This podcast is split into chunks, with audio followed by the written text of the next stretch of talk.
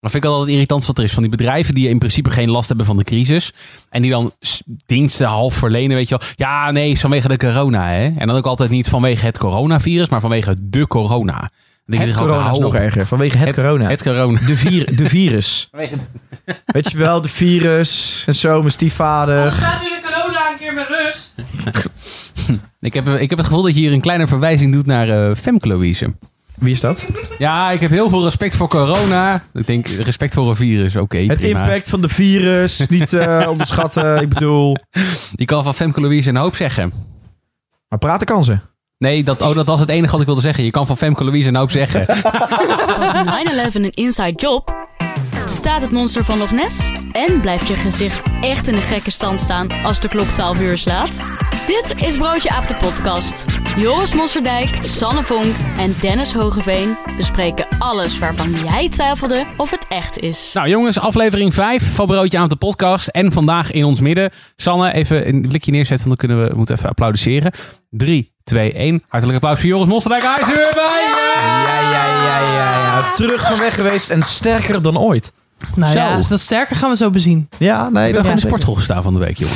Eh, nee, maar wel weer even aan het sporten. Oh, Dus dat, je bent eh, het hardlopen, hè? Eh, nou, dat was ik al een tijdje aan het doen, maar ik ben nu ook weer een groepsport aan het doen. Oh jee. Wat dan? Ja, nou, dit- ja, ik, ik weet 100% de reactie van jullie, want jullie gaan 100% lachen. Maar het is namelijk Paaldansen. Korfbal? korfbal. Oh, korfbal vind ik heel erg leuk. Ja, ik Maar- heb dat echt zwaar onderschat. Mijn vriendin heeft jarenlang gekorfbald. Is er toen ze naar Tilburg ging wonen, is ze er echt tijd mee gestopt. En nu zijn we gewoon gezetteld. We wonen samen. Alles is weer inmiddels rustig. En dachten, nou oké, we willen weer iets met sporten gaan doen. Oppakken regelmatig. En ik zat te kijken van, oké, basketbal kan ik gaan doen. Voetbal kan ik gaan doen. En zij wilde heel erg gaan korfballen. Heel graag weer. Toen zei ik, nou weet je wat? Ik ga gewoon met je mee.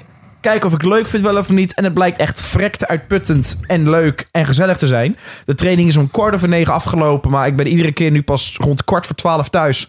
Omdat we gewoon met de hele groep gewoon lekker in het, eh, in het café nog... Nou, pilsen niet. Maar het café Oh. nog lekker aan het drinken zijn en aan het babbelen. Ja. Dus, eh, Leuk, man. dus dat doe ik nu weer twee, drie keer in de week. Dennis, ik sport jij? Eh, ik, heb het, ik ben het eh, gestopt. Ik, ik ben begonnen. Ik heb de eerste keer gesport. Want ik had dat helemaal, ik had alles, ik, had- ik had dat voor elkaar. En ik zou weer gaan sporten. En toen ben ik één keer wezen sporten. En toen wilde ik de dag erop weer gaan. Eh, en toen opeens was het, eh, het sportcentrum is dicht. eh, vanwege de corona. Het corona. Een corona. een corona. en eh, toen kon ik, eh, nou ja, toch een goede vier, vijf maanden denk ik niet. En toen ben ik weer begonnen. En eh, toen werd het even heel druk. En nu is het studiejaar weer begonnen. En het is even één grote chaos en clusterfuck. En, ik kan het even heel kort samenvatten. Het antwoord is nee, hij sport Het antwoord Nee. is nee. Ja, ik, ik, ik, doe dus, ik heb zaterdag weer eindelijk een wedstrijd gehad. Van? Van de rally. Autosport. Maar dan, dat is, dus, het is Dat geen is een team. sp- Autosport is ook sport. Het is wel Dat is geen sport. sport. Dus Dus dat in is de zo auto zeggen- zitten, dat is net zoiets zeggen als... induwen. Maar ik, Schaken is geen sport. ik wil jou uitdagen om met mij een rally te rijden. Nou, Zo, ik- doe, doe wel, doe Zet het ik wel jou in op dat- mijn in dat plek? blauwe autootje van je moeder. Vind ik heel grappig. Als jij dan Nee. tegen Sanne gaat rallyrijden. We doen het goed. We geven hem een oldtimer rallyauto zonder stuurbekrachtiging. En dan mag hij met kaarten op zijn schoot, die hij moet intekenen, uitpuzzelen, moet hij ook nog foutloos gaan navigeren. Dan rij ik wel. Oké, ja, nee, dan, dan geloof ik wel dat het, dat het zwaar is. Maar ik vind... Ik hoorde net ook op paardensport voorbij komen. Op een paard zitten, dat is wel echt serieus. Je moet met dat paard meebewegen. Je moet, dat is echt super zwaar. Dat, met, met, mijn vriendin die heeft dat heel lang gedaan, paardrijden. En ze heeft er wel eens over verteld. Twee minuten. intens.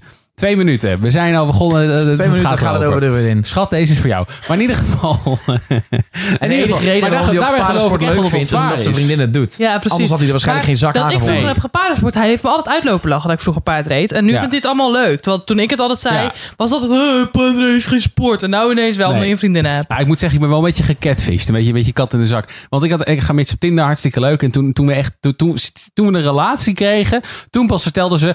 Ik heb paard gereden. En normaal gesproken, als je als jongen bij een meisje hoort... Ik heb paard gereden, dan loop je zo snel mogelijk weg. En dan probeer je er zo snel... Ja, maar ik kon er niet meer vanaf. Ik moet zeggen, ik zeg het ook Dus- niet op een date. Nee, natuurlijk zeg je dat niet. Dan denk je, ik heb zo'n crazy paardenchick aan de haak geslagen. Wegwezen, hè? Maar aan de andere kant komen mensen, komen de jongens bij mij thuis. Staat het vol planten. Ik weet niet wat beter is. Nee, deze ook. Nee, ik vind...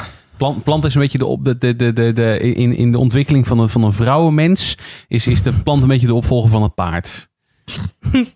Of niet? Waar houdt dit nou weer vandaan van onzin? Het slaat helemaal nergens Probeer een op. stukje wijsheid uit te storten over de wereld. Maar dat is Het niet gelukt. slaat helemaal Hey, nergens zullen, we op. gaan, zullen we gaan beginnen? We gaan het vandaag in aflevering 5 van de Broodje Oude podcast hebben over ja, iets waar we het eigenlijk al wel een keertje... Ondertussen gaan de kerkklokken in Zaltbommel af. Waar we het echt wel een keertje over moesten gaan hebben. eh, wat heel belangrijk is. Het is namelijk het virus wat ervoor zorgt dat we überhaupt zijn begonnen aan deze podcast. Want we zijn tijdens een corona Skype-sessie zijn we op het idee gekomen om deze podcast Tijdens te gaan een maken. spelletje zelfs. Tijdens een spelletje zijn we op het idee gekomen. We gaan het vandaag hebben over corona. Carola. eh, Carola. we gaan het hebben over... Car- oh, ik dacht- Carola Schouten. Carola Ja, Schout. Ik wou zeggen, op mijn memo stond Carola. Nou, ze heeft alles voorbereid over alle Carola's die er eh, met Ik heb. Carola-complotten, niet Oh. corona-complotten. Over onze minister van Landbouw. Nee. Is dat Een van hele Landbouw? lief vrouw trouwens. Dat geloof ik. Ja. Ik ken haar Nou, niet. ik, eh, ja, ik heb een iets meer agrarische achtergrond misschien. Ja. Ik, Dat eh, komt door de planten. En door de Eh, en paarden. door mijn opleiding. Jij, ja. belt, jij belt iedere dag met corona om even te checken of je planten Nee. het nog goed doen. ja, precies. Ik heb elke dag met Carola over Ja. eh, welke mest ik vandaag moet gebruiken om de CO2-neutraal te houden. Goed. lekker, lekker schijt in de plant. Of, eh, Moet ik nou menselijke mest pakken of die van mijn hamster van vorige week? Ja, Hmm. mannenmest is toch wel het lekkerste. Oké, ga ik even naar de buurman. Komt Maar- goed. Mannenmest stinkt, mannen, mannenmest ook echt. Mannenpoep stinkt dus wel minder dan vrouwenpoep, blijkbaar. We gaan beginnen aan deze aflevering van de podcast. Ehm, corona is best wel een moeilijk onderwerp, vind ik. Het is namelijk, ehm, we moeten van tevoren even bespreken. eh, geloven wij in deze complotten? Ik durf van mezelf te zeggen dat ik er niet in geloof. Ik weet een beetje wat we gaan behandelen vandaag. Ik denk dat het heel belangrijk is om te zeggen, deze complotten die gonzen online. Wij geloven hier niet per se in. Eh, wij geloven niet in Bill Gates die de wereld wil veroveren, microchips en zo. Wij geloven daar niet in. We vertellen het alleen en we, we praten erover. Dat Ja. is het enige. Ik denk dat het heel belangrijk is. Als het vaccin er komt, ga je in vredesnaam vaccineren als het een goed vaccin is. Want dit is op, oprecht heel slecht. Er gaan mensen dood. Wij doen nog wel gewoon mee in tegenstelling tot Femke Louise en al die andere gekkies op internet die niet meer mee wilden doen. Wij doen er gewoon mee. Het is alleen maar voor de lol dat we dit bespreken. Ja. Kleine disclaimer voordat we allemaal mensen Precies. met rode vork achter ons aankrijgen. Zoals Mark Ja. Rutte. Lijkt me wel leuk overigens. Wat Maar- hooivork of Mark Rutte?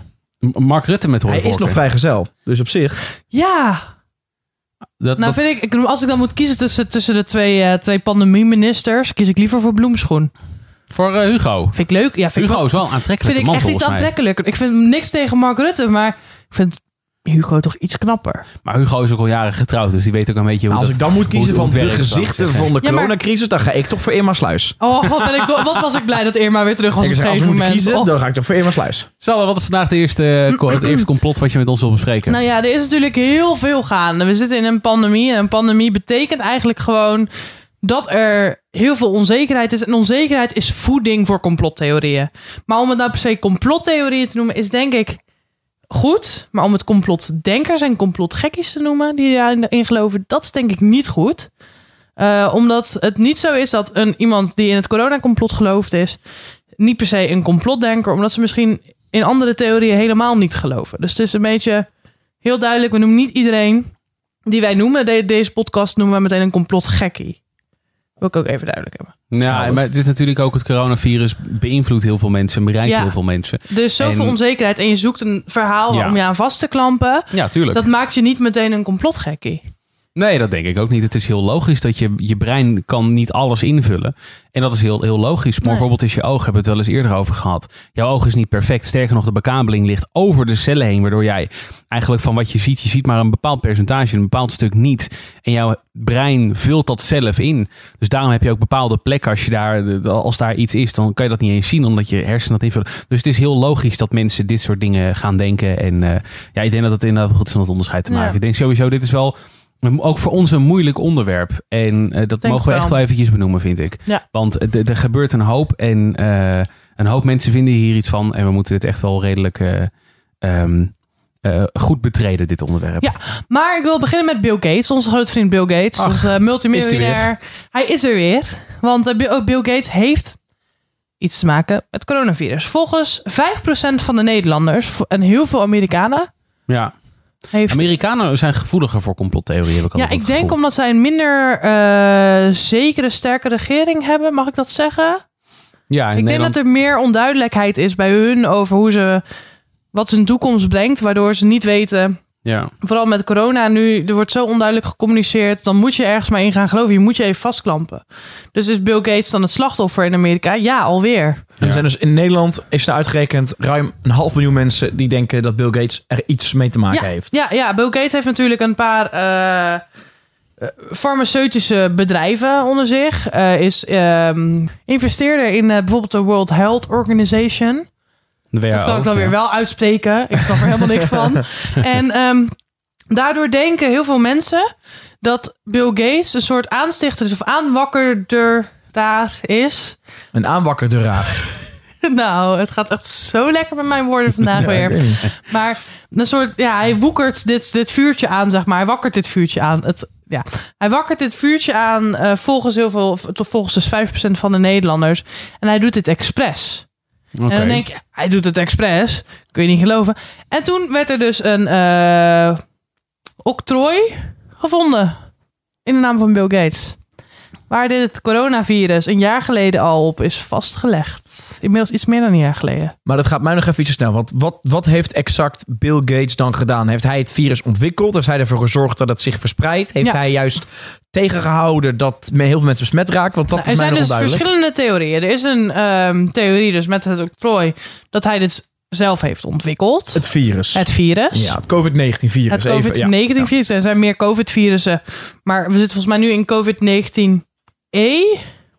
Er is een kleine mutatie geweest volgens mij ergens. Ik ben niet zo heel goed in scheikunde. Heel eventjes, eh 19 komt niet van, eh, het is de 19e versie af. Nee, eh, Het is 2019, dus Ja, vandaar. COVID 2019. of ehm, het SARS-CoV-2-virus. Dat ja, is het. SAR, SAR- ja, het is natuurlijk een SARS-virus, niet Ja, te vergeten. Daar, Ehm, daarom hebben we het vaccin heel even tussendoor. Het vaccin wordt heel snel ontwikkeld en is misschien eind 2020, begin 2021 al beschikbaar voor een heel groot gedeelte van, eh, van de wereldbevolking. En dat komt dus ook omdat er al superveel onderzoek gedaan is. Normaal gesproken duurt dat 10 jaar om dat er helemaal doorheen te krijgen. Eh, voor bijvoorbeeld ebola heeft echt 10 jaar geduurd. Klopt. Maar voor eh, corona kan het misschien binnen een jaar ontwikkeld worden, omdat er al zo'n grote voorsprong is. En omdat het hele genenpakket van het virus Ja, eigenlijk al voor een heel SARS is er al. is. Ja. Het is enkel nog een mutatie van. eh, waardoor het dus inderdaad minder tijd kost. Dus we hoeven geen Ja. tien jaar in deze pandemie te zitten. Godzijdank niet. Dat zou wel eh, v- vrij heftig Nou ja, we zijn. zitten er inmiddels eh, op dag van opname ongeveer zo'n 7, 8 maanden in. Ja, En ehm, dus bijna normaal aan het worden. Ik, ik heb het, Het al is als ik, normaal. als ik mensen op tv de handen zie schudden van oude opnames of zo. Dan krijg je ik al- kippenvel, hè? krijg Of je ik- krijgt films. Dan ga ik meteen zeggen, mag niet. Ja. Ja. Zodra je films kijkt en er gebeuren allemaal dingen, dan denk je, ja, het mag toch helemaal. Dit is bijna raar. Ja. Maar gewoon- het feit dat er ooit weer een, een tijd komt dat je naar iemand anders toe loopt, diegene in de ogen kijkt en de hand schudt. Dat lijkt me zo lekker. Daar kan ik gewoon, gewoon, gewoon helemaal naar uitkijken om, om de hand weer van iemand te kunnen Je schudden. hebt ook twee groepen mensen nu. Je hebt mensen die zeg maar even eh, puur het, het feitelijk bekijken, die het heerlijk vinden. Als in, ik hoef niet meer mensen de handen te schudden, een knuffel te geven, een kus te geven op verjaardag of weet ik wat. Dat is groep 1. En ik zie inderdaad al Sanne hier eh, heel Ja. erg blij kijken. Nou, ik hoor, behoor tot de andere groep. Namelijk, ik vind het echt jammer dat je niet meer iemand gewoon een box, een hand, zo'n manhug, weet ik veel wat allemaal kan geven. Want Nee. daar ben ik heel erg van. En Ja. dat mis ik serieus wel heel Maar erg. daardoor wordt een knuffel geven misschien wel intiemer. En krijgt het meer betekenis. Want je geeft je geliefde misschien nog wel een knuffel. En dan krijgt het dus alleen, wordt het eigenlijk alleen maar specialer of zo. Ja, maar ik, zoals ik mijn vriendin een knuffel geef, geef ik niet Dennis een manhug of een vriend of een, eh, of een andere vriendin. Oh, heb heb verschil in Ik hoor. heb hier een theorie over. eh, en dat is de manhug is alleen maar acceptabel op het moment dat je één actie uitvoert als je de knuffel doet. En Joris, misschien weet je wel wat dat is. Als je die niet doet, wordt het ongemakkelijk. En dan wil je die persoon eigenlijk uit je leven weer en nooit meer zien. Is dat je geeft aan je oor likken? Je geeft elkaar toch eerst zo'n hand. Ja, eer- nou, eerst die hand. Maar ook als je gewoon de volledige knuffel doet. Ja. Wat doe je dan om het niet ongemakkelijk te laten worden? Kloppen. Klopjes Ja, op de rug. toch? Je gaat twee klopjes Maar op de rug. Eén is te dat- weinig, drie is te veel. Twee klopjes op de rug Dat en je bent safe. baby's, hè? Om baby's te laten boeren. Echt? Ja! Nou, ik weet niet of dat de, de reden van de manhug is. Maar het is inderdaad wel... Je ga, ik ga inderdaad niet sensueel je, rug, je schouderblad wrijven inderdaad. Nee. Het is inderdaad standaard. Je doet standaard inderdaad een paar, eh, paar Ik, klopjes. vind het, Ja. ik, ik, ik weet dat mannen dit doen inderdaad. En ik, heb het, ik moet altijd denken aan baby's die een boertje moeten laten. Oh, Dus en die ik heb jij, niet aan elkaar, jij hebt dat complot niet aan elkaar gekoppeld. Dat zeg maar mannen dat doen van baby's. En Dat, katten dat, stammen af dat van mannen aliens. elkaar eigenlijk gewoon helpen om te boeren. Ja. Dus dat mannen elkaar manhugs geven. Dat we zien, ah, ik zie aan jou dus in een boertje dwars. Kom maar even hier, vent. Ik help Daarom je. boeren mannen zoveel. Ik heb dat wel als ik met, met vrienden van mij ben. Is dat je dan, dan, zit je, dan loop je een beetje te hangen op een bank. En dan vind ik het gewoon leuk om zo hard mogelijk een boer te laten. Ik snap of dat of dus als, je, als je een scheet laat, weet je wel, dat je dan zo met je handen zo die, naar die ander toe gaat wapperen. Waar komt jouw je scheet vandaan dan? Nou ja, aan de onderkant, laat maar zeggen. En dat je dan zo naar iemand anders toe gaat wapperen. En dat diegene op een gegeven moment zo, wat de fuck is dit? En die reactie, dat is goud. Ik weet niet of je dat ook hebt, Joris. Ja, nou, ik, ik doe het voornamelijk eh, in de zomer als de ventilator aanstaat. Achter de ventilator is scheetlager. Vlam! Het is een soort van eh, wist turbo, eh turbo scheet. ik wist wel dat dat lekker. werkt. Ja. Nou ja, ik weet dat als wij vroeger gingen logeren bij opa en oma... en dat ik bij mijn zusje in bed sliep... en dat ik een scheet liet onder de dekens en haar de hoofd zo onderduwen. Ah. Ah, is ook echt. Dat doe ik wel, dat deed ik wel als kind. Ja, een grappig slecht is wat je kan doen, zeg maar. Want vaak als je de scheet laat, dan hoor je zo... Mhm. Maar dat komt natuurlijk vaak doordat je vel in de weg zit. Dus ook heel erg grappig is. Als je even een scheef verzoek komen, even een billetje aan de kant houden. is zo... Dat is echt heel grappig. Als je, Dit is als je, echt als je- nieuw voor je mij. ligt vanavond in bed en je als je op moet komen, even een kwapje aan de kant. En zo...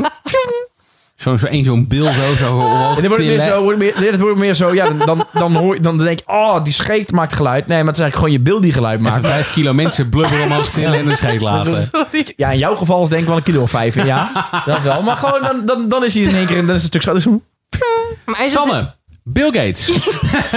Bill Gates.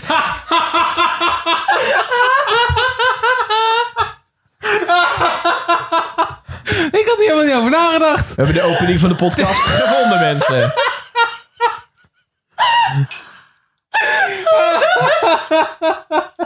Nee, eh, eh, geef vooral aan wanneer jullie verder kunnen. Ik wacht wel.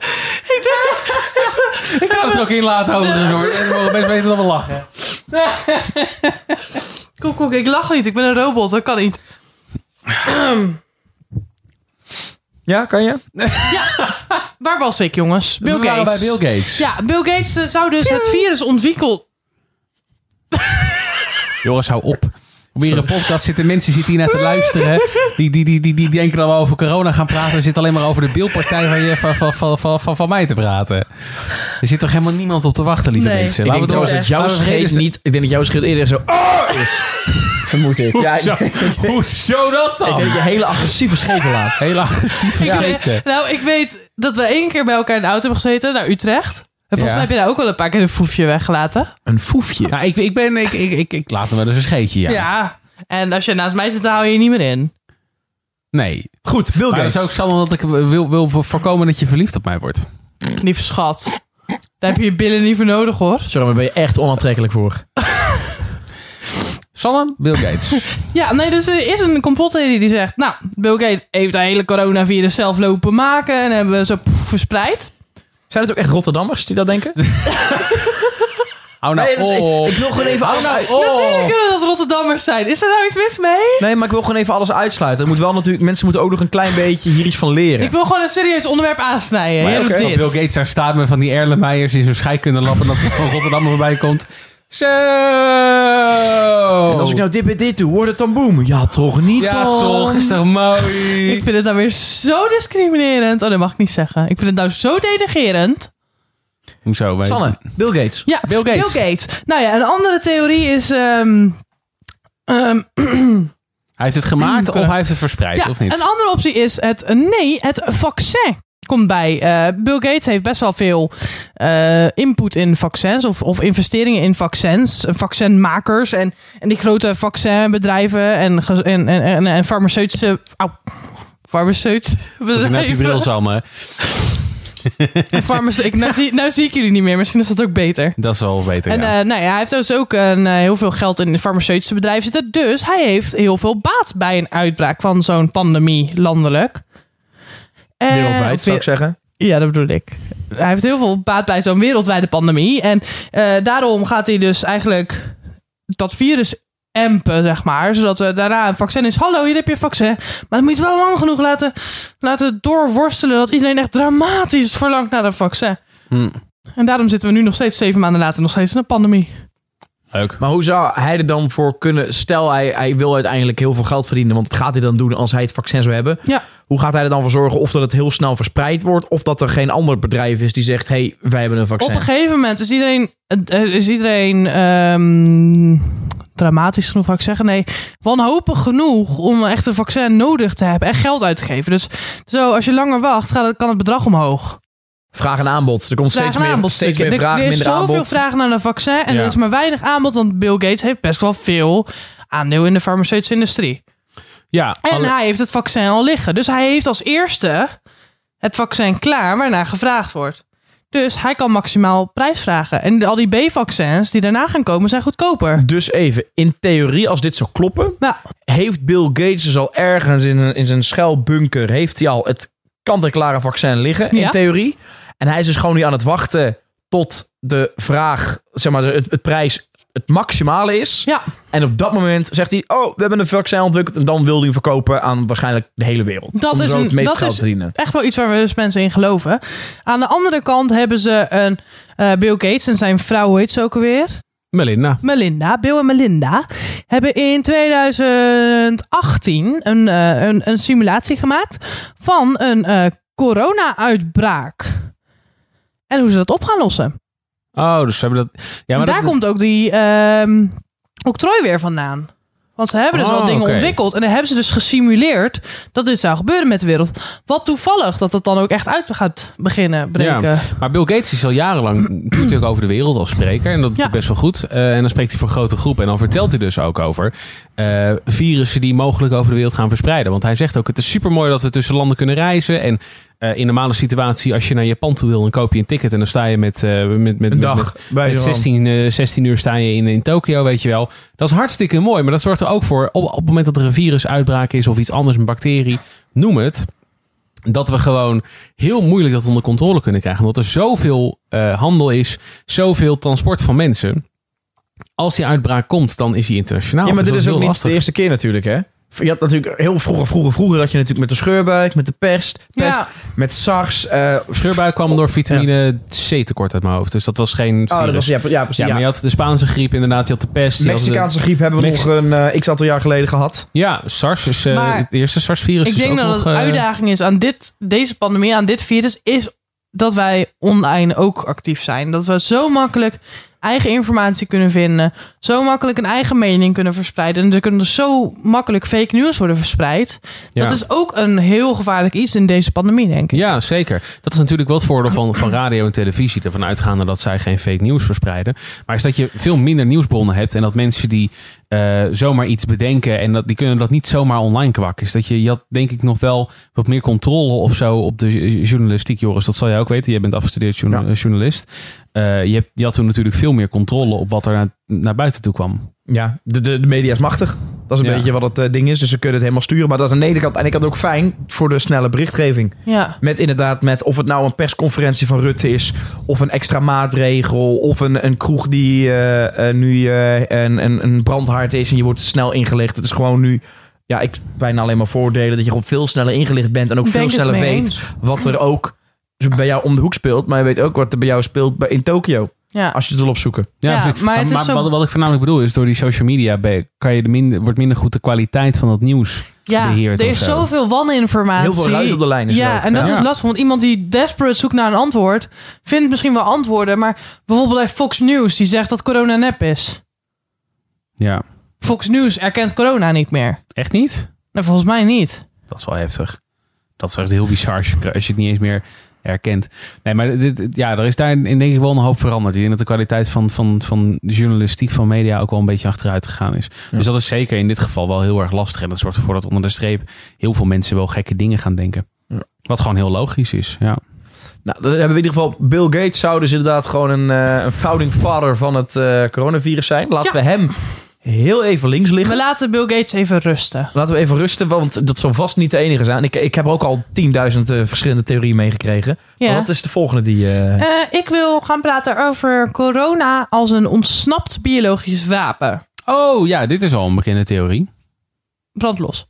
Oh nee, nee. Het is net zo bedoeld. brand los. Kom. Nu ik- mag ik het moet you je can de do moeite it. You afmaken. can do Oh, oké. Nou, hoi, ik ben Dennis en vandaag gaat mijn spreekbeurt over het coronavirus. Nee, in eh, Wuhan in China, waar het virus uiteraard vandaan komt. De huidige theorie zegt dat het komt van een, eh, zo'n zo'n zo'n zo'n wilde dierenmarkt. eh, met, met allemaal vleermuizen en Ja. andere dieren. En dat virus zou overgesprongen zijn van dier op dier op dier en uiteindelijk op mens. En toen pandemie veroorzaakt. Maar in Wuhan heb je ook het hoogst mogelijke ehm, microbiologische lab volgens mij. Ik weet niet of dat Ja. precies de goede term is, maar in ieder geval het hoogste niveau. Dus, en daar zitten echt, echt vage dingen. Daar hebben ze echt de meest heftige virussen en zo. Die, die houden ze daar in je een potjes. klein beetje onderbreken? En daar wordt eh, onderzoek naar gedaan, ja. Eh, het is namelijk een, eh, een- het, het komt uit een, het Nationaal Microbiologisch Laboratorium uit Winnipeg in Canada. En het is gestolen door Chinezen, waardoor het in Wuhan in dat laboratorium terecht. Oh, oké. En daar zit een oud Canadees, is daar aan de leiding Ja. van het Winnipeg Laboratorium. ja, precies. En dan is het dan via via daar terechtgekomen. En dan in ieder geval bij, maar bij dat microbiologisch lab, daar is het vrijgekomen. En daarom is het nu eh, over de hele wereld eh, gaan verspreiden. Ja, dat, dat is de theorie die inderdaad naar voren is geschoven. Wat, ik, eh, wat, wat op zich klinkt als een heel goed verhaal voor een goede film. Ehm, maar of het in realiteit zo zou zijn gegaan, ja. Ik vind, vind het wel een beetje Hollywood hoor. En waarom zou je dat ook zo hard gaan verzwijgen?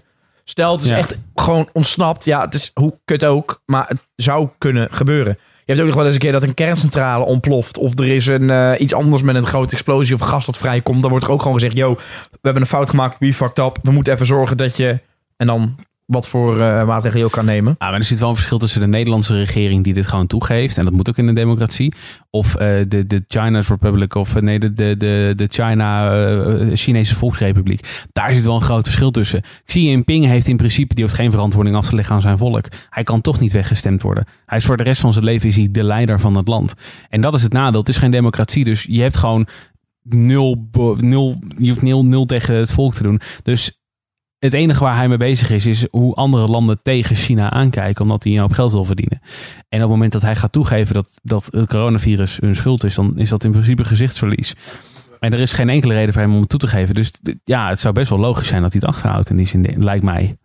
Want waar, ja, stel je hebt een fout gemaakt, waarom zou je het toegeven? Als je het ook kan ontkennen. Dat is en ook- lekker dat fake is news verspreiden. Dat is ook waar. Over de Chinese bevolking eh, gesproken. Dat is ook een theorie dat de Chinese overheid de Chinese bevolking wilde besmetten om overpopulatie tegen te gaan. De Chinese bevolking deed dat zelf. Welk Nee, land de dan? Chinese regering heeft dus dat virus la- willen laten verspreiden... om de overbevolking in China tegen te gaan. Zodat het zeg maar Oh, iets dunner bevolkt werd in China, iets minder mensen waren. Omdat ze natuurlijk daar ook wel de één-kind-politiek hebben in China daar. Nee, die is, zeg die is één afgeschaft. Die is Oh. afgeschaft. Oh, die is al is afgegaan. Ja, dat is, dat is op papier is dat een hartstikke leuke manier om je bevolking. Want dan kan je in principe gewoon door de helft delen in, in een paar jaar. Eh, praktijk is alleen dat je er ook voor zorgt dat je een extreem harde vergrijzing krijgt. En dat een heel klein gedeelte. Want je krijgt dus heel veel oude mensen en heel weinig daadwerkelijk werkende mensen. Dus er moeten heel, veel werkende, heel weinig werkende mensen moeten voor heel veel oude mensen zorgen. En dat gaat fout. Dat zie je ook in Nederland. Daarom is ook de pensioenleeftijd natuurlijk omhoog gegaan. Ja, maar maar dit dit is- vergrijzing. Maar dat is dus iets wat in China heel erg speelt. Is dus dat de overheid dit expres doet om populatie, de overpopulatie tegen te gaan. Ja. Nou is het zo dat elke keer als daar iets van ziekte is, dat dat elke keer gezegd wordt. Dus hoe geloofwaardig het is, dat weet ik niet. maar als het zwaar zou zijn, is het wel een beetje uit de hand gelopen. Ja, Maar het, het, het, het is volgens mij ook wel zo'n theorie, weet je wel. Je, je roept het, want je zou het kunnen. Het, het zou kunnen dat mensen die redenatie gebruiken, maar er is verder geen bewijs voor of zo. Er is niet, zijn geen documenten gelekt waaruit dit zou blijken. Dat is gewoon Mhm. iemand die een keer dit de wereld aan heeft geholpen. En mensen dachten, oh, dat klinkt plausibel, dus we verspreiden het. Dat is een beetje Ja, meer die is Dat, dat gevoel krijg je altijd wel een beetje van. Ja. maar het kan ook dus zijn, we maken het nog echt, dit, dit wapenverhaal is, is echt wel enorm. Het kan dus ook zo zijn dat de Amerikanen coronavirus hebben ontwikkeld en gebruiken als wapen tegen China. Oh. Want Amerika en China zijn natuurlijk niet beste vriendjes. En die hebben best wel hè, een machtsstrijdje tegen elkaar. Wie is het beste, wie is het grootste, wie is het machtigst. ja. Zal Amerika coronavirus hebben losgelaten in China... en op zijn Amerikaans net niet zorgvuldig genoeg zijn geweest... waardoor het overal is gekomen? Nou, ik vind het ook wel mooi, heel even tussendoor. Donald Trump die het woord China zegt. China! Die zegt het echt zo, maar ook echt zo'n half schreeuwende manier. Zegt En we zouden ook gewoon al een hele podcast over puur alleen die man kunnen maken. ja, wil ik ook zeker. echt nog wel een keer doen. Maar ik weet niet hoeveel Even, problemen even een klein feitje, dat zag ik in het nieuws deze week. Dat eh, Donald Trump, die heeft bij zijn belastingaangifte, daar zijn de papieren zijn bekend geworden. Ja. Die heeft in één jaar als kostenpost eh, kapperskosten opgegeven. Van, hey, ik moet naar de kapper. Wat is doe een gok. Wat denk je wat hij opgegeven heeft als kapperskosten? Ik weet dat hij in totaal 7500 euro aan belasting heeft moeten betalen. Dus ik denk een eurotje of 500. 500. Miljoen.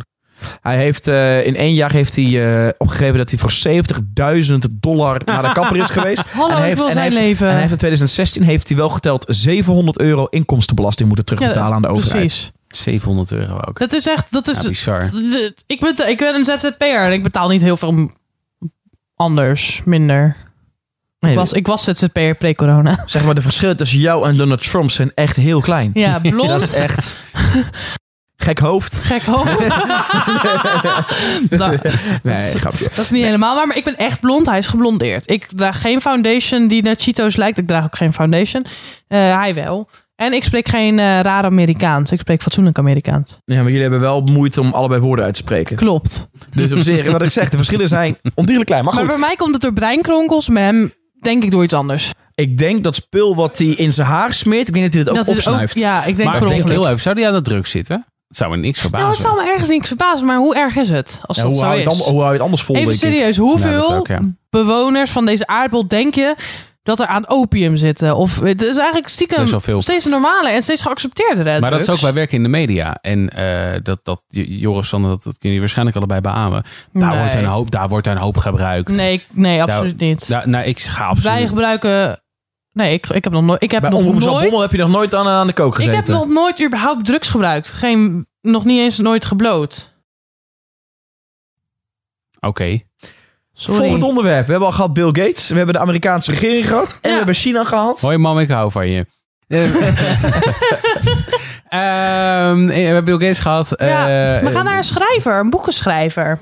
Over welke schrijver gaan we het hebben? Dean Koens. Dean Koens. Die heeft er niet van gehoord.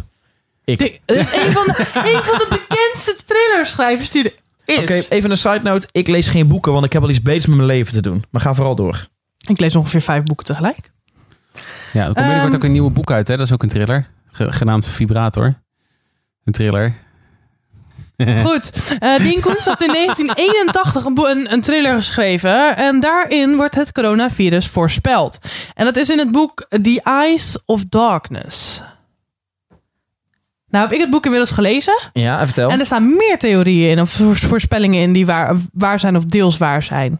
Je wist dat niet met alles of zo. Dit, we hebben het vorige keer ook even gehad met de bibliotheek van, eh, van Babylon ongeveer. Zoiets. Als je maar lang, Alexandrië. Alexandrium, als je maar lang genoeg naar iets gaat zoeken, is er ooit wel een keer iets over gezegd, geschreven of gesproken. of, of Maar wat wel toevallig is, is dat een populaire schrijver het heeft over het virus Wuhan 400. Dat ontstaan is in Wuhan. Ehm, en het ziektebeeld wat er werd gegeven is een zware longontstekingsachtige ziekte. Ehm, je bronchiale buizen die, die worden aangevallen. En alle bekende behandelingen werken niet, zeg maar. En op een gegeven moment ben je binnen 24 uur best wel eh, naar, de, naar de getver. En eh, is alles aangetast door zuur. En dat is wel iets heftiger. En 100% van de besmettingen gaan binnen 24 uur dood. In het boek. Oh, dat is heftig. Even, eh, waarop baseerde die schrijver de naam Wuhan 400? Daar is het ontstaan. Ook, ook in het boek? Is het, In ook, het echt, boek. is het ook echt ontstaan in Wuhan en daarom noemt hij het Wuhan? Ja, maar wat leuk is aan het Wuhan 400 virus... Het leuke, oké. ja. is dat het virus per ongeluk een kind helderziend maakt.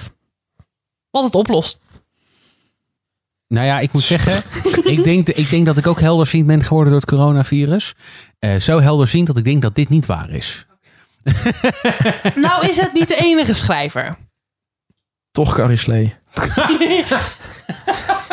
Nee, want eh, Sylvia Brown schreef in The End of Days uit 2008 ook iets over een soortgelijk soort virus. En dat is, eh, die schreef dat rond 2020, moet ik even mijn Engels naar Nederlands vertalen. Daar heb ik altijd heel, heel snel in natuurlijk. Rond 2020 komt er een, ehm, een, een, een zware ziekte die eh, op je longen en op je, op je, op je hoe heet dat, die dingen, Slokdarm. slokdarm en Luchtpijp. en- en Luchtpijp. werken. ja. En eh, wereldwijd verspreid worden en ehm, de longen en bronchiale eh, tubes Buizen. gaan, buizen, dankjewel, gaan, gaan, gaan aanvallen. En het werkt niet bij enkele, bij ook geen enkel treatment. Dus er zijn twee schrijvers die los van elkaar het COVID-19 hebben voorspeld. En ik denk nog steeds, als je nog verder gaat zoeken, dan Dat er kom je meer nog twintig schrijvers tegen. Of geschriften in het oud-Grieks of, of, of weet ik veel waar wereldwijd. Waar Ja. ooit een keer geschreven is. Net zoals de Maya's. Die hebben ook al heel veel dingen geschreven. Al heel veel dingen van ja, die zijn waar van. Oh, de wereld vergaat. Of oh, er gebeurt dit. Of oh, deze ramp. En heel veel lijkt ook niet waar te zijn. En nu is het een beetje zoeken naar maar een soort van houvast. Want dat is eigenlijk wat we misschien allemaal als mensen toch willen. Een soort van houvast, een soort van verklaring. En in het begin hebben we die natuurlijk nergens gekregen. Waar komt het vandaan? Wat is het? Wat doe je er tegen? Nou, een aantal antwoorden weten we nog steeds niet. En er zijn er gewoon heel veel mensen die alsnog antwoorden gaan zoeken. En Ja. er zijn dus toevallig, hoef je maar net zo'n boek bij de bibliotheek vandaan te trekken. En je denkt, shit, ik heb het gevonden. Maar Ja. ja, Ik vind eh, nog steeds eh, een heel mooi voorbeeld van Arjen Lubach. Eh Zondag met Lubach is een van de populairste programma's van dit moment. En in een aflevering op een gegeven moment heeft hij een heel mooi voorbeeld. En dan zegt hij, ehm, ik heb hier een dek kaarten. Neem een kaart in je hoofd. En op dat moment trekt hij een willekeurige kaart en zegt hij, is dit jouw kaart? En dan denkt iedereen, de meeste mensen denken nee. Maar ja, 1 op de 52 mensen die denken, holy fuck, dat is mijn kaart, weet je wel. En die denken, dit klopt en dit is helemaal goed. En, en dat is natuurlijk precies hoe het gaat. Ondertussen loopt Karel, wat doet Karel nou? Nou, ik heb Karel, eh, nee, eh, mijn, mijn beste vriendje heeft voor Karel eh, van de week een eh, huisje van hooi komen brengen met een worteldakje. En ik denk dat Karel niet beseft dat de opening aan de andere kant zit, dus hij probeert nu een weg er doorheen te graven. even trouwens, Karel, Karel de Grote is een dwerghamster. Dwerghamster, dus dwerghamster. Je volgende week wordt hij één jaar oud. Is het een Russische dwergsamster? Ja? Komt hij hier spioneren voor de vijand? Nee, Oh, de jee. podcast, Gestuurd de door het Kremlin. De podcast over dieren hebben we al gehad, dus we gaan het niet nog een keer over hebben. En ik, Ehm Sanne, wat heb je nog meer? oh ja, de, het coronavirus, daar zitten de salafisten achter. Het is een volgende stap in islam, islamitisering. Lingo. Lekker. Ja. ja, ja, dus me- mensen die tegen wetenschap zijn, die hebben een virus bedacht. Nee, Oké, luister. vertel. De dreiging, door de dreiging van het virus gaan steeds meer mensen gezichtsbedekking dragen. En in feite dragen ze daardoor al bijna een burka. Ik vond het heel ver gezocht, maar er zijn mensen die zijn hiervan overtuigd. Oké. Dus doordat we Ja. toch al gezichtsbedekking gaan dragen en wellicht dat wij in Nederland in mijn, mijn inziens eindelijk binnenkort ook een soort van mondkapjes gaan moeten dragen. Zouden wij dus richting de islamitisering gaan, want onze gezichten worden bedekt, krijgen ze toch hun zin. Terwijl wij net een boerkaverbod hebben. Maar, oké, maar dan zijn zij dus ook... Zij willen dan ook dus geen vaccin hebben.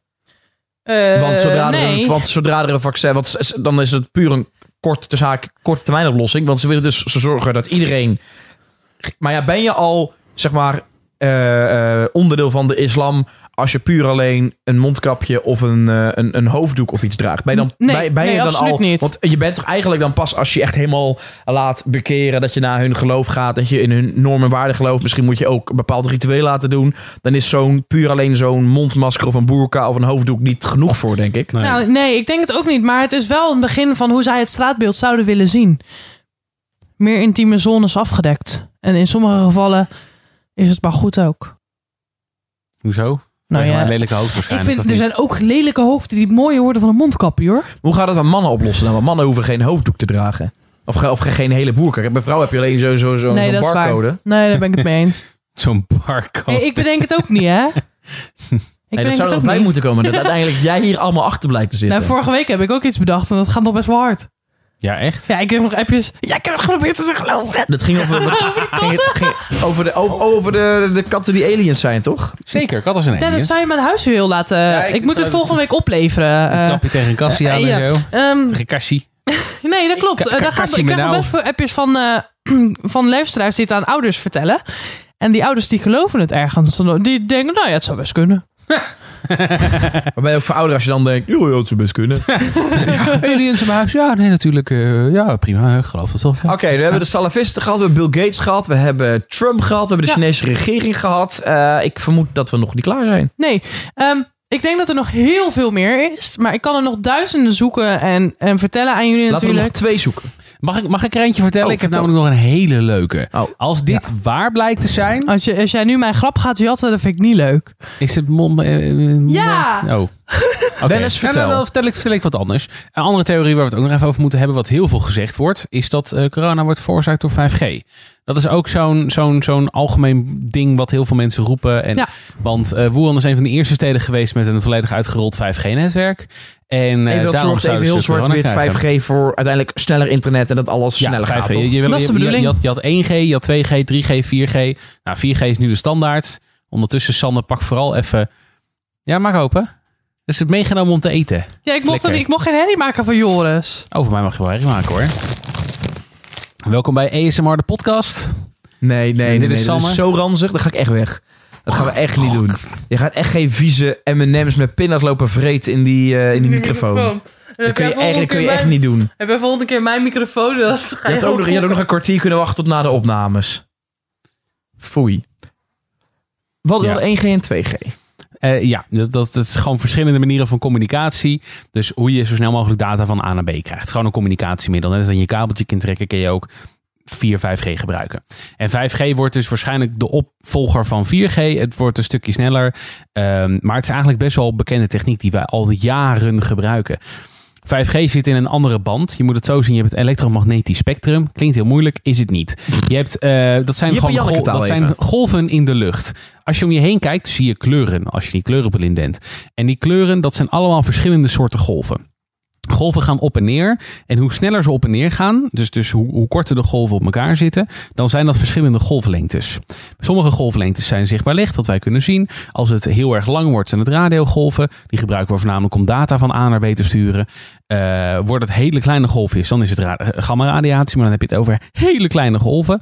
En 5G zit in een spectrum wat totaal niet, weet- wat, wat niks bij je doet. Grotere golven zijn niet schadelijk, kleinere golven zijn niet schadelijk. Sterker nog, die zien wij, dus dat is gewoon, dat, dat heeft altijd al bestaan. En dan opeens zou de 5G-band zou gevaarlijk zijn. Het slaat nergens op. Het is totaal niet wetenschappelijk, er, er zit niks achter. Het is alleen maar puur toeval dat dat zo Maar- uitgekomen is. Maar, maar wat bedoelen mensen dan als ze zeggen... we zitten niet op dezelfde golflengte? Dat je op andere golflengtes zit, dat kan. Je hebt heel Maar verschillende dat kan niet, want wij zien ze niet. Dus hoe weten we op welke we zitten? Dit is een heel moeilijk grapje. Een slechte grap. Dit is is een heel moeilijk grapje. Hier zit je echt al lang op te broeden, hè? Jij hebt die podcast voorbereid. Hier, is- hier- ja, ik, ik had eigenlijk iets meer verwacht voor iets wat je echt al twee weken lang aan het voorbereiden bent. Ik ben zo blij dat ik een keer niet degene ben met de slechte grap. Dat Nou, vind ik je zo lekker. ook wel heel slecht, hoor. Welke dan? En met je, met je, met je trillingen en met je vibrator. Ja, oké. En je Bill Gates. Ja. Ja, die was leuk. Die, was wel leuk. die was goed. Ja, dat klopt. Eh, maar in ieder geval, dus het is heel gek dat 5G dan opeens dat zou veroorzaken. Maar er zou even dus de theorie zijn, eigenlijk overal in de wereld waar ze ook maar een minuscuul klein beetje 5G hebben, is corona. Ja, door de straling ontstaat Ja, eh, het- ontstaan het- symptomen. een mutatie het- in je lichaam die de symptomen... Is het dat niet ook dan het, ding? Dus eigenlijk, het zou dus niet besmettelijk zijn vanwege een hoegje of de aerosolen, of hoe die dingen heten, die, die luchtdeeltjes. Maar het Ja. komt voornamelijk inderdaad door die straling. Je hebt Heeft van Eat Your Heart Out. Ja. Heeft het ermee ook te maken dat dan bijvoorbeeld in Antarctica wonen ook genoeg mensen, Groenland, eh, IJsland en bijvoorbeeld Afrika. Dat is volgens mij ook nog best wel low-key met ja, besmettingen nog volgens wel, mij. ja. Daar hebben ze ook nog überhaupt nooit gehoord van 5G. Van, van 5G of 4G. Ja. Dus Nou, dan, dat- dan zou dat, dat verklaarbaar kunnen zijn. Omdat zeg Ja, maar, het dat- besmettelijk is via de straling en niet zozeer van ik hoest in je gezicht, dus jij hebt het ook. ja, in mijn hoofd in Eigenlijk Nederland... je 5G naar mij. In, in, in mijn, in- in- uit mijn hoofd is het volgens mij alleen Amsterdam, Rotterdam en Utrecht waar 5G uitgerold is. En Maar, Tilburg. eh, Tilburg ook al? Tilburg heeft ook Tilburg of 5G. Eindhoven. Een- Ja, Tilburg volgens Til- mij als een van de eerste. En daar begon het ook. En dat maakt het nog gekker. Daarom zijn is al die... Dat is wel heel Maar bijzonder. het kan ook zijn dat ik misschien dat die stralingen, even vanuit gaan dat het waar zou kunnen zijn, dat visualiseren we nu, dat gewoon die stralingen heel lang kunnen, of heel ver kunnen reiken. Hè? Het kan best Mhm. zijn dat als je een paar van die masten in Amsterdam hebt staan, dat het kan reiken tot in Groningen. Bijvoorbeeld. En als je dan weer ergens een, ehm, een ding hebt staan in Dortmund, dat het ook weer kan reiken tot de grens van Venlo. Daar Ja. is het van, hè? Even... Ik denk dat het heel belangrijk is om wel echt hier de grens van, het van het bet- betrouwbare te trekken. Want dit, dit, is, dit, ja, dit kan gewoon echt niet. Dit is Nee. zo, zo totaal, zo totaal eh, gewoon, gewoon van... Oh, toevallig twee dingen zijn tegelijk gebeurd. Misschien is het aan elkaar Ja, verbonden. maar dat is dus wel de zekerheid die mensen zoeken. En waardoor zulke Ja. theorieën ontstaan. Dat is echt het houvast dat wat een mens nodig heeft. Omdat als je onzekerheid hebt, dan weet je niet wat je moet doen met je leven. En je Ja. zoekt zekerheid. Daarom is een een- het, het hebben van een geloof zo'n populair iets. Dat is een houvast waarmee je kan leven. Je, som, met onzekerheid kun je niet leven. Dat is gewoon Nee. Heb je nodig. Ik vind het heel vervelend dat we niet weten waar we aan toe zijn met corona. Wat er gaat gebeuren, wat de toekomst brengt. Ja. Maar ik ga daardoor niet denken, ach, ik ga zoeken wat het echte, echte verhaal is van corona. Ik geloof Als niet meer, ik doe niets meer mee, eh, zeg eh, maar. Maar je kan, je kan dat ook zien als een mooie aanleiding om, om een soort van samen te komen en te zeggen: we weten het samen niet. Althans, niet samen te komen, want corona. Maar dat je een soort van met z'n allen samen accepteert: we weten het allemaal niet. Ik vind dat ook als je met iemand een discussie voert en diegene zegt: Ik vind Britt Dekker heeft een van de beste uitspraken in lange tijd gedaan op Nederlandse televisie. Zij zat bij Jinek en aan haar werd gevraagd: Ja, wat vind jij van het coronabeleid? En toen heeft ze gezegd: ik ben hier niet deskundig over, of in ieder geval soortgelijk iets. Ik weet hier te weinig van. Dus wat ik zeg heeft geen zin. Toen dacht ik, Britt Dekker, fucking Britt Dekker, snapt het beter is dan best wel heel slim, andere hè? mensen. Zij is Ja. echt niet dom. Nee, maar zij zij heeft natuurlijk dat imago een beetje. Maar dat is natuurlijk gewoon het allerbeste. Als je niet weet, als je er niks van weet, hoe moet je er ook niks over zeggen? Nee, daar ben ik ook ben ik, het echt ik, mee eens. Ik ben zelf hiernaast ben ik IT'er. Ik, ik studeer ICT. en toch en- zeg je er maar niks over, want je weet niks. Nou, ik weet wel wat dingen van IT. Maar nee, maar eh, stel, eh, stel er moet een keuze gemaakt worden over, over kapperszaken. Dan heeft het geen zin om mij te vragen wat ik ervan vind. Dan kun je dat beter vragen aan mensen die kapper zijn, want die weten hoe het werkt. Ik heb met mijn kapper, eh, kapstil vaak ook die, die, die- dat wel eens gezegd, weet je wel. Dat heeft gewoon geen, geen het- het- stel er wordt een keuze gemaakt, dat heeft gewoon geen zin. Dus en dat vond ik wel heel goed van Britt Dekker dat zij dat zelf door eh, toegaf. Maar in ieder geval 5G en corona, het, het zijn mooie toevalligheden. Maar ik denk dat we het daar echt wel bij moeten laten. We blijven er denk ik wel nog heel even in. Want om even af te sluiten met misschien wel een ik van heb de... echt de leukste. grappigste- Ik vind hem zo leuk. Laten we daarmee afsluiten met misschien de, een van de, misschien wel de meest lachwekkende theorieën over het coronavirus. Nog in combinatie met 5G.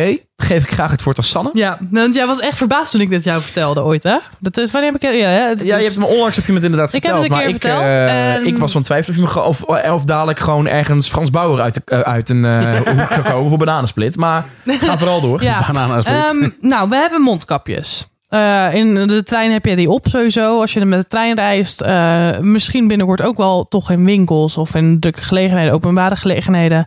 Eh, ik ben daar geen tegenstander van, mogen jullie best eerlijk weten. ja. Ehm Als mondkapjes staan mij ook verdomd goed trouwens. Snap ik. Nou, Sander, daarom staat die bril je ook zo goed. Want dat dekt gewoon een groot gedeelte van je hoofd af. Dat is Daarom. echt heel, Daar heb ik zo'n enorme bril. Ehm, je kan er wel heel veel mee zien, denk ik. die grap heb je al eerder gemaakt. Is dat zo? Ja. Oh, oké. Aflevering 2. Nou, mensen, wilt u deze grap nog een keer horen? Ga dan even naar aflevering 2. Daar staat hij Je kunt alles terugluisteren op je favoriete streamingplatform. Nee, maar je moet dus een mondkapje dragen. Nou kun je je oma een mondkapje laten breien. Er zitten veel te veel gaten in, komen alle aerosolen doorheen. Moet je gewoon niet gaan lopen doen. Lopen Maar- te wezen te zijn te doen, ja. Maar als je een fatsoenlijk mondkapje of een wegwerpmondkapje neemt, zo'n blauwe of roze of groen, welke kleur je dan ook kiest, zit een metaaltje in. Ja, Ja, ja ik heb je geen. neus. Neus is dat Ik heb hier oprecht geen wegwerpmondkapjes, dus ik kan het ook niet laten zien aan jullie. Ik heb alleen maar eh, duurzame, herbruikbare, uitwasbare dingen liggen, want Maar gewoon even die standaard goedkope dingen die, je bij de plus, de schoenmaker, de ja, kledingwinkel die je over kan overal kopen. kan kopen, zit een metaaltje in bij je neus om hem goed te vormen, zodat hij goed naar je gezicht staat. Dat is heel Wel belangrijk. Voor een, als je een bril hebt ook, anders hijg je je hele gezicht onder. Zeker, Precies. ja. Maar het is heel belangrijk dat je die, die, die eh, goed dichtmaakt, zodat hij het beste effectiefste werkt. Want dan heb je de beste aansluiting. Maar wat nou als ik jullie vertel dat dat metaaltje echt niet nodig is, maar enkel een ontvanger is voor 5G-straling, zodat je besmet raakt. En dan komt mijn theorie wel heel goed uit. Dat je gewoon, dat die straling gewoon heel ver reikt. Dat ik gewoon wel 20 kilometer van zo'n eh, paal af Ja. kan staan, maar alsnog 5G ontvang. en het dan, ja. Ja, dat is je... En dit heb ik niet zelf bedacht. Ik weet dat ik soms dingen zelf kan bedenken aan, aan theorieën en broodje aapjes. Dit is echt iets waar mede-Nederlanders daadwerkelijk keihard in geloven. En waarom ze geen mondkapje willen gaan Oh, dragen. maar dit is, dit is zo goed. Ik vind dit echt zo grappig. Sorry. Als je hierin gelooft en je voelt je beledigd dat ik hierom lach, het spijt me geweldig. Maar dit, dit is toch wel... Hier mogen we toch wel om lachen. Ja, als je hierin gelooft, dan, wel- dan is er ergens in je opvoeding iets Ja, ik misgegaan. vind het vrij eh, intens, want dan is alles wat metaal is, kun je 5G mee ontvangen. Uiteindelijk Ja. is dat volgens mij ook zo. Ik weet niet hoe dat werkt met hoe, waar antennes uit bestaan, of dat metaal is of koperdraadjes of zo. Ehm Ik krijg ook corona van mijn laptop, eh, vrees ik. ja, dat ben ik wel eens een Apple, Zoveel dus ik denk het wel. Ja, maar er zijn ook van die mensen die toch inderdaad eh, geen straling in hun huis willen. Dus een hele huis van binnen afplakken met Ja. eh, van het aluminiumfolie. Dat het Klopt. Stukje straling dat is gezellig. Of aluhoedjes dragen. Of zo'n portemonnee hebben met zo'n meest speciale alufolie. Zodat er geen straling doorheen komt. en Dat ze de dingen niet kunnen jatten. Gegevens Ja, kunnen dat is jatten. omdat je contactloos kan betalen. Ja, dat kan, het, dat, je, dat, iemand, dat kan best wel zijn dat iemand met zo'n dingetje Ja. langsloopt en dan gewoon... Nee, maar eh, dat is absoluut een ding. Hè? Dat is absoluut ook heel gevaarlijk. En, en, en alsjeblieft, let op, want scamming is geen grapje. Ehm, maar er gaan ook dingen wel heel ver. Je hoeft je huis niet af te plakken. Je hoeft geen aluhoedje op. Het is echt niet erg als je een beugel hebt. Dan ontvang je geen 5G. En als je Oh, een beugel ook een natuurlijk, beugel, ja. hetzelfde kabeltje toch als dat hier zit. Maar is dat dan ook misschien als je geopereerd bent en je hebt een gebroken schouder gehad en er zit een pin in je schouder om het op zijn plek te houden? 5G... eh, Dan ben je dus ook een ont Maar- Je mag wandelontvanger. op de camping in Frankrijk staan en de schotel doet niet lekker. Dan prik je hem even lekker in je schouder. Dan kun je, toch nog de Champions League finale zien. Hoe lekker is dat? Inmiddels zijn ze bezig met de uitrol van 6G. Je weet altijd dat ze ongeveer een. Ja, we zijn nog bezig met 5G, maar 6, eh, 6G ko- staat ook alweer klaar, weet je wel? Dat wordt ontwikkeld. Toen Ja. 3G kwam, wisten we al dat 5G ook zou komen, zeg maar. En ehm, wat zal er dan gebeuren? Want 5G is corona, 6G. Zwarte dood? Dat wordt, wordt vervolgd. wordt vervolgd. Tegen de tijd dat 6G komt, dan komt er een nieuwe aflevering van Broodje Aap de En we podcast. zullen in seizoen 7 of 8 zitten, denk ik. Laten we even wel met iets luchtigs afsluiten. We hebben namelijk nog van Sanne het broodje aap verhaal. Oh Zo, zo sluiten we altijd sluiten we de podcast af. Dan vertelt een van ons drie vertelt een verhaal eh, die al dan wel of niet waar is. En eh, je uiteindelijk aan de twee anderen om te raden van oké, is het een broodje aap verhaal wel of niet? En dit keer is de beurt eh, aan onze Sanne. Klopt. Als je er mij nog niet genoeg gehoord hebt. Sanne, ik hoor, jou, ik hoor jouw stem heel graag. Weet ik. Er zijn weinig dingen die ik zo fijn vind als jouw stem. Ik kan ook jouw ASMR ringtone weer inspreken voor deze maand, hè? De Halloween versie. Ehm, Ja. In ieder geval, eh, ik neem jullie mee naar mijn ex-vriendje. Een van mijn ex-vriendjes van een paar Ja, het is jaar niet al een geleden. broodje verhaal. Oh nee, oh, grapje. Nou, ik heb een tijdje met hem eh eh, samen gewoond in, de, in een, in een bijhuis, een bijgebouw van mijn ouders. Hadden we een eigen ruimte en daar woonden we samen. Ehm, maar als ik bij zijn ouders was, of zijn moeder en zijn stiefvader, hadden zij op de wc een mes liggen. En dat mes, dat werd gebruikt voor als je een te grote boodschap hebt en die moet even door de midden gesneden worden om weg te gespoeld te worden. Ik wist niet waar dat mes voor was. Ik kom daar binnen, ik zie op de wc ik, een mes liggen. Ik denk, neem het maar mee naar de keuken. En ik heb het afgewassen. En ik moet er nou nog om lachen. Ik heb het in de la gelegd. Het poepmes. Ik heb het poepmes in de la gelegd. Maar als in, dit is dan als je het er zelf een lange draaier doet om er zelf doorheen te hakken. Of terwijl je in de pot kijkt en je denkt, oh, dit is wel, weet je, standje bifi-worstje niet meer. Dat je hem dan doormidden hakt Nou, voordat je doortrekt. Ik denk dus, ik heb het nooit durven vragen hoe het werkt. Ik ben echt, echt te bang geweest. Ik vond het zo verschut toen het kleine broertje er aankwam en zei... Waarom ligt het poepmes in de la? Dat ik dacht, poepmes? Ik wist, het, ja, ik wist het op dat moment natuurlijk niet. En ik nam het gewoon mee naar de keuken. En, en, en ik heb het daar gewoon afgewassen en, en, en in de la gestopt. En toen hoorde ik de spoedmes. Maar volgens mij is het zo dat hij dan, als, als jouw drol te groot is om door te spoelen... en je kijkt ernaar die hem even in stukjes hakt... zodat je hem weg kan spoelen. Ik heb een vraag. In wat Ja. voor huis eh, woonden de ouders van je toenmalige vriend? Eh, het was een ehm, oude boerderij, omgetoverd in twee verschillende huizen. Dus zij woonden aan één helft, grote tuin. En tussen de weilanden. Maar wel eh, aan de rand van een stad. Oké. Dan, dan was dat voor mij mijn vraag, Dennis. Heb jij nog een vraag? Ehm, eh, nee, ik, eh, ik heb wel eigenlijk een mening erover. Sanne. Vertel. Ik denk dat het bullshit is. Wat is er bullshit? Dat ga ik je niet vertellen. Dat zeg ik zo meteen nadat we de uitslag hebben gehad. Eh, Nee, ik wil graag weten wat jouw standpunten zijn. Waarom is het bullshit? Ja, dat moet je wel. Je moet wel nu vertellen waarom het bullshit op, is. je mag praten over poep en pies. Praat over poep en pies, alsjeblieft. Nou, je, hebt- je hebt wel eens verteld over jouw ex-vriend. En de, de, de, ik heb er het, meer dan één, hè? het verhaal wat ik ken van jouw ex-vriend waarmee je hebt samengewoond...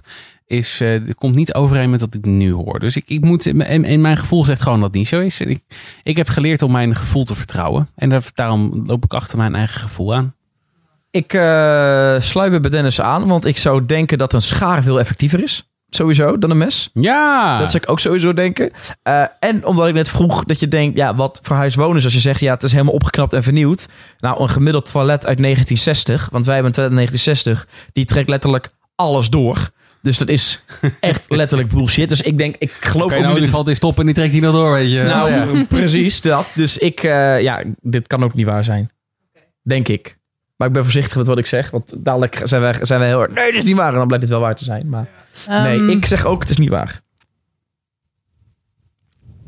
Hoe ga ik dit brengen? Ik ga gewoon vertellen dat het niet waar is.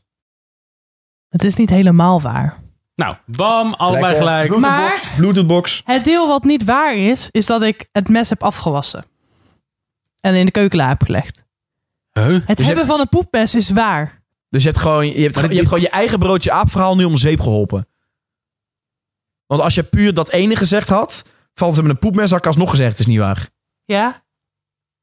Maar ik, het kan zijn, een poepmes is, is, is best wel in het nieuws geweest. Het hebben van een poepmes. Want het Ja, schijnt dit- dus een heel normaal ding te zijn. Dit is ik denk, als ik alleen legend. kom met het poepmesverhaal...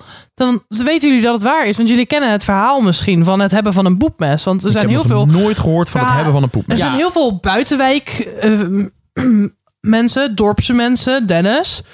Ik kom uit een dorp. Jij komt Ik uit heb- een dorp, wij komen uit de. Randstad. Eh, maar in een dorp is het normaler dan in de Randstad, denk ik.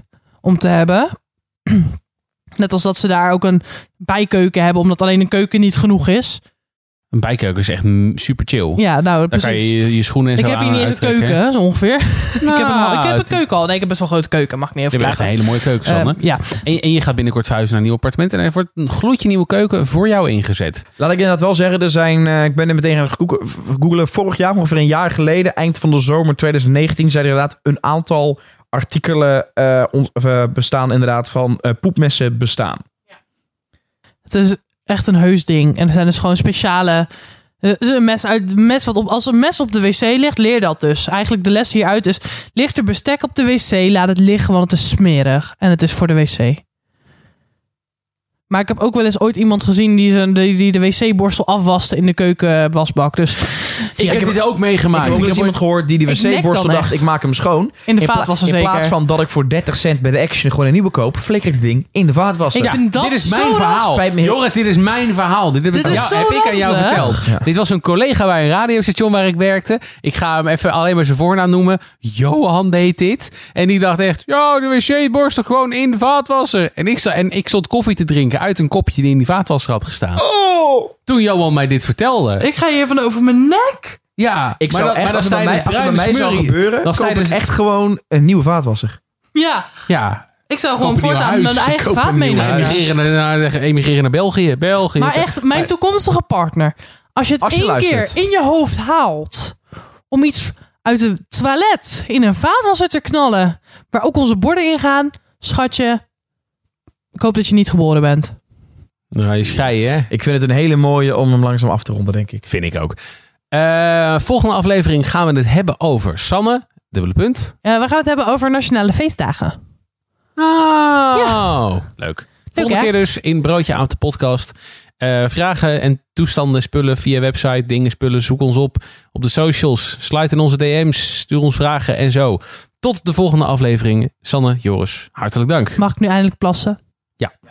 Yes. Laat weten wat jij van de podcast vindt via Facebook, Twitter en Instagram. Of ga naar de website broodjeaaptepodcast.nl